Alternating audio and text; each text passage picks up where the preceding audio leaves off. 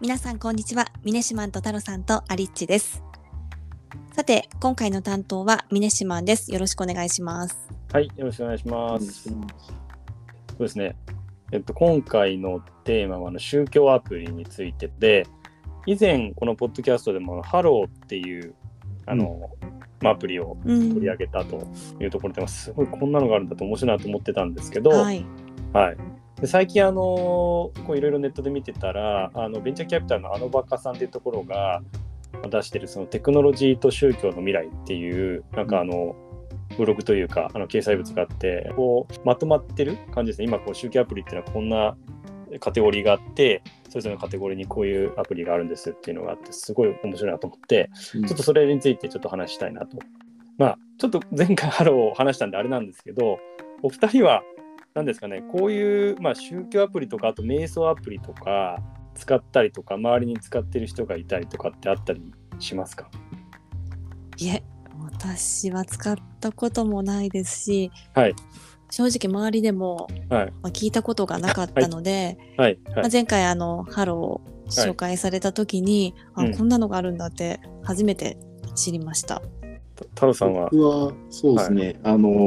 ー瞑想アプリはすごいやってる人を何人か知っています。あのまあ、そもそも瞑想アプリから始めたっていうよりかは本当に瞑想をしたくて瞑想をやった上で、えっと、瞑想アプリもやってるみたいな形の人を、はいえっと、ちょっと知っててなんかなんていうんですかね。ちょっと違うかもしれないですけど日本でいうのなんか滝行とかなんかそういっうんた、うん。なんつうのトレーニングに近いようなことを、まあ、うん。なんつうの経営者ってなんか結構そういう変な人が多かったりとかするんで、なんかそういうつながりで何人か、はい、あの、やってるのは、はい、聞きます。あそうなんですね、はい。経営者は滝行が好きまあ、滝 まあ、が好きって言ってちょっとなんかご語弊があるあの表現かもしれないですけど、はい、あの座禅とかやっぱなんか興味がやっぱ出てきたりとかするじゃないですか。まあそうですよね、まあ、やっぱすごい多分経営するっていうのはいろんなこうもののプレッシャーあったりストレスもあるだろう。ねそれをこう、集中力を高めなきゃいけないっていうのも含めてはい。コントロールするっていう。ことそう。なんかやっぱコントロールをしたいっていうのがあるらしくて、自分のメンタル自体も。なんかそういうので、あの瞑想っていうのは結構いいっていうのは聞きますね。そういうことですよね。はい。なんかまさにそのコロナでそういう瞑想アプリみたいなの使ってる人が多分すごい増えたっていうところもあって、まあ、前回そのお話ししたその Hallow。うん自体もやっぱりなんかそれも合わさって伸びたっていううん。ところがあって、まあ、本当にすごい額の資金調達もしたりっていうところがやっぱりあったんですよね。うん。で僕は面白いなと思ったのがその宗教でアプリでやるんだっていうこと自体もすごい面白いんですけどそもそもマーケットの規模がうん。まあ、非常になんかあの最大値で考えるとものすごい大きいんじゃないですか、やっぱり。あの三大宗教キリスト教イスラム教ヒンズー教それぞれでまあすごいこう人数もう本当どそれぞれ10億人以上やっぱりうん世界で考えればいるので、えーそこをビジネスにすると対象とするマーケットが大きいっていうことがやっぱりなんかすごい面白いなと思って。ただ日本にいるとやっぱりなかなかその宗教観ってそんなに定まらないかったりして、うん。割とこうまあなんかその結婚式教会で初詣神社でとか、うん。あそういろいろこう、ま、混ざってる感じはあるかなというところがあったんですけどアメリカ留学した時はやっぱり逆にカルチャーショックで、まあ、僕が行ったそのところがですあのユタ州っていうところなんですけど敬虔なそのモルモン教の方が多かったところだったんで、まあ、毎週ちゃんと教会に行くとか、うんファスティングをやるとかうん結構あったんで最初カルチャーショック受けましたね。お二人ってなんかそういうなんですかカルチャーショックとかタイミングとかあったりとかありますか？ありっちゃん前なんかミッション系の学校に行ってたってそうですねはい。はい、気がしたんです。はい。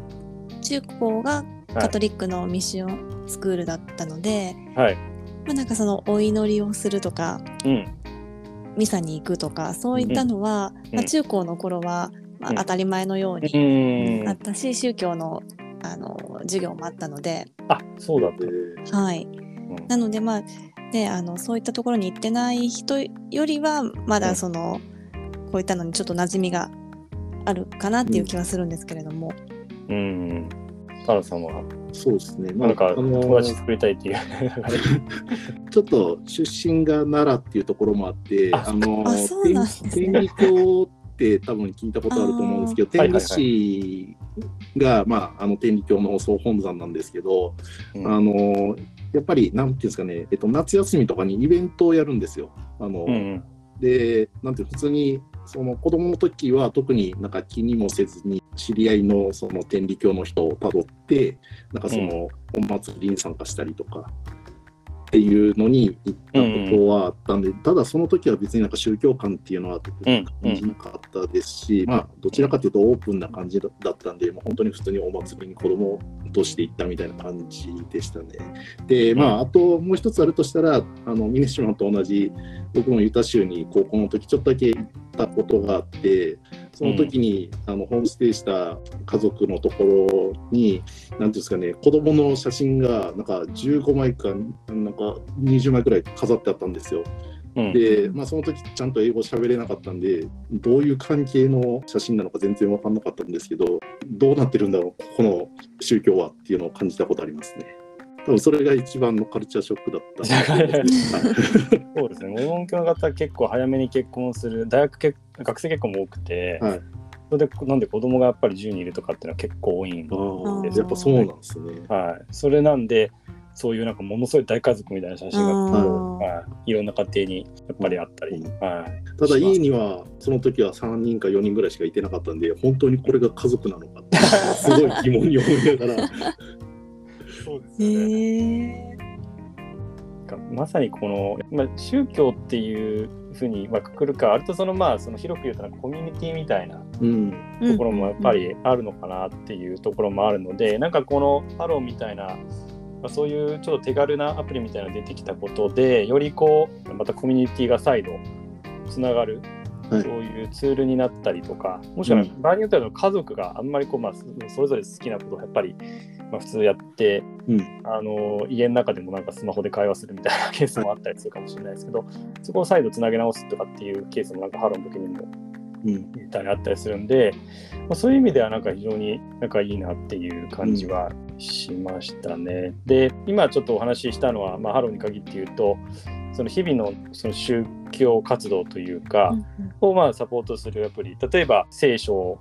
をのセッション、まあ、1日1セッションうんあの受けてそれをこういろんな神父のコメントとともに聞けるポッドキャストみたいなのがあったりとかしたりするんですけど、それ以外にもなんかあの面白いのが教義の学習とか実践とかっていうのがあったりとかあとあのコミュニティとかっていうちょっとカテゴリーがいろいろあったりするんですけどその中でちょっと2つぐらいちょっと面白いあの会社があるんでちょっと紹介したいんですけどその Hallow に加えてですね、うん。であの一つがあの Wahed Investment っていう会社でこちらがあの100ドルからできる投資であのエシカル株式とかイスラム債とかに投資できるプラットフォー。ムを運営している会社ということ、はい、以前からウェルスナビとかフォリオとかちょっと取り上げたあのロボアドバイザーの話をしたと思うんですけど、簡単に言うとこれのイスラム教用の方、うん。信者用みたいなうん感じのがなのでその、まあ、イスラム法にまあ沿った形のものじゃないと株式としてもその投資しませんよと、うん投資信託でですね。はいなので、まあ、例えばですけど重機を扱うものとかには関連のセクターには投資しませんよとか、うん。まあ、そういうのがあったりするんです。そういう、まあ、あの会社がやっぱり出てきたりとかはしてるということとか、あともう一つあのムズマッチっていう会社があってイスラム教の方用のマッチングアプリと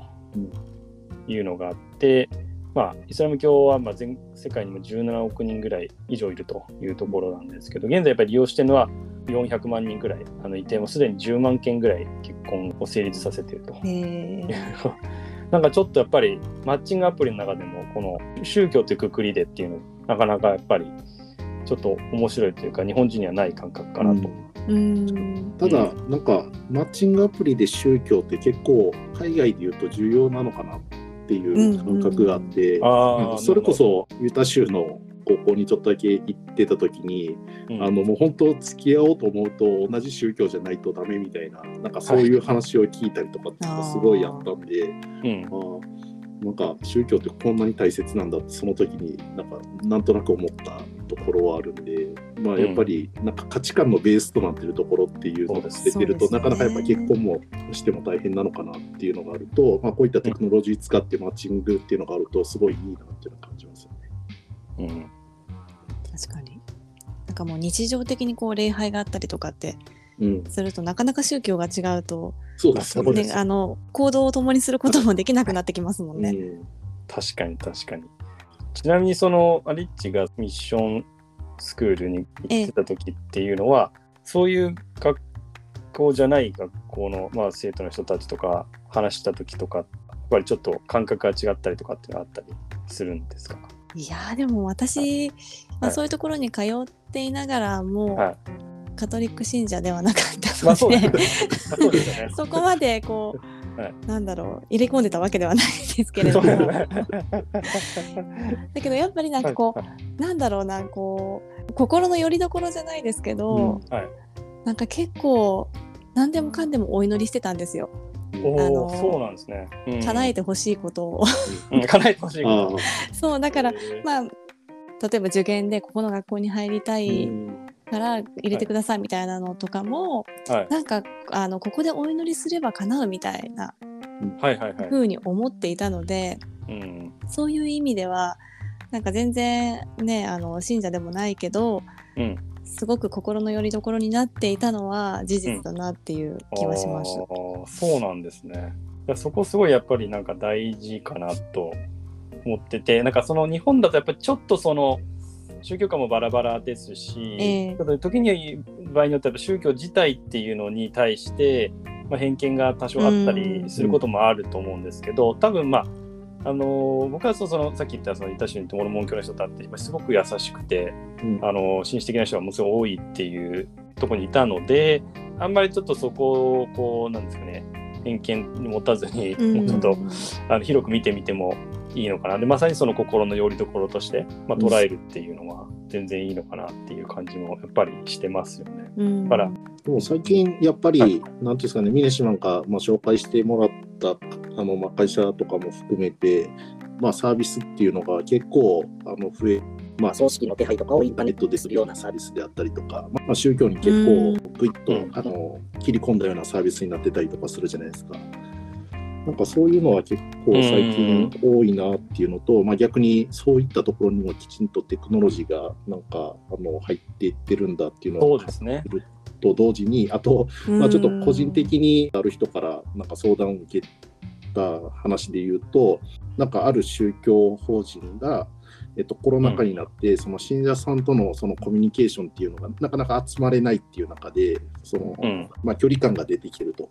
でそこに対してもうちょっとその近づけるようなあのコミュニケーション系のアプリであったりとかサービスとかっていうのをなんか作れないかみたいなところはもう本当に宗教法人単体でも、えっと、考えてるんだなっていうのをなんか感じる時があったんで、まあ、そういうのはすごいなんか面白いなっていうのと同時に、ここら辺もあのちゃんとビジネスとして成り立つんだみたいな感じがありましたね。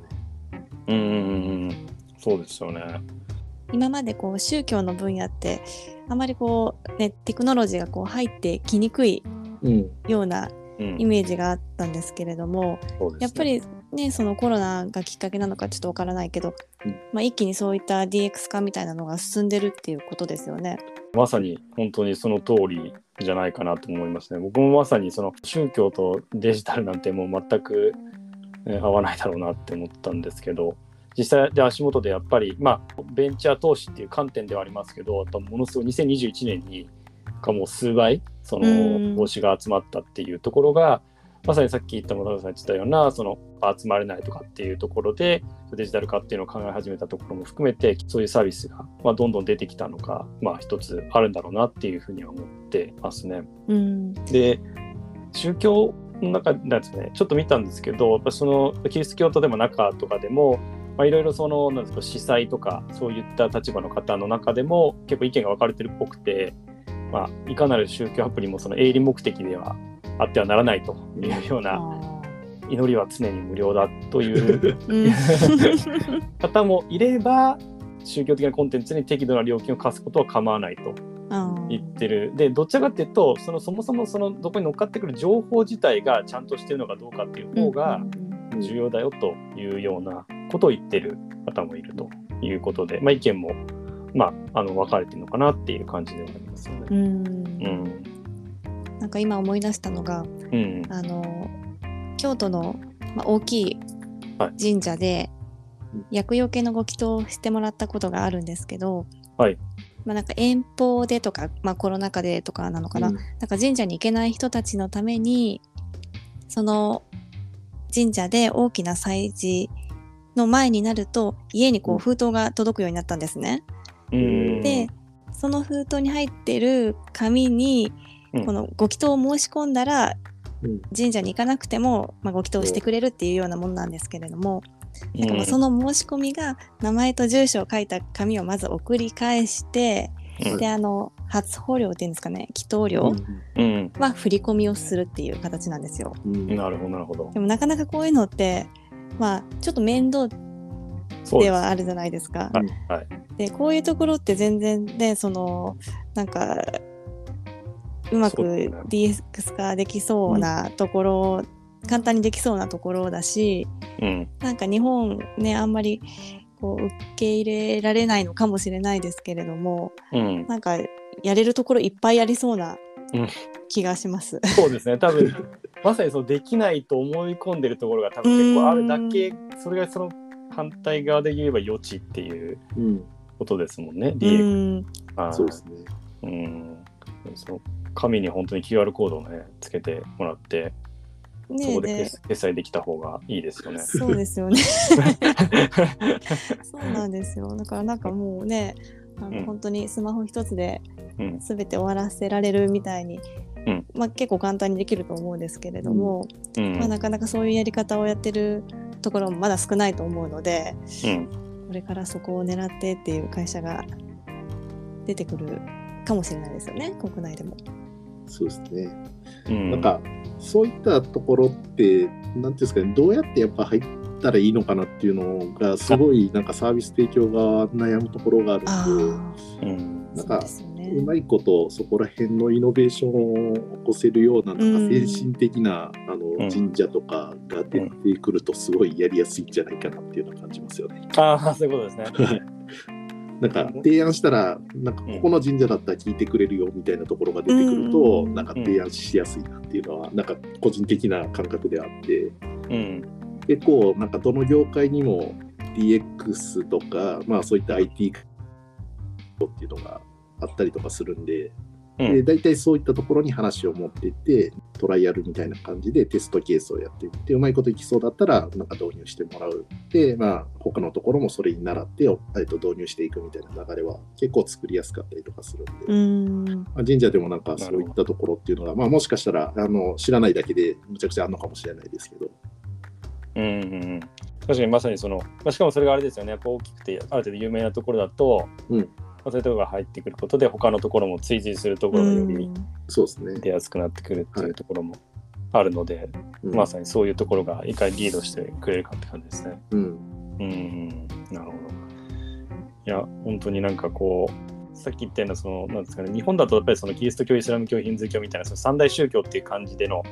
それぞれに向けたサービスっていうのとはちょっと違うかなとは思いますけど、うんまあでも、さっきアリチが言ってみたいな DX 化っていうところでの余地っていうのは、まあいろいろ多分あるんだろうなと思うんで、なんかそういう動きは、あの、そうですね。今後、どんなのが出てくるのかなっていうのをちょっと、はい、あの、ワクワクしてるところもありますね。ということで今日は宗教アプリについて話していきました。次回は進化する音楽業界についてみんなで話していきたいと思います。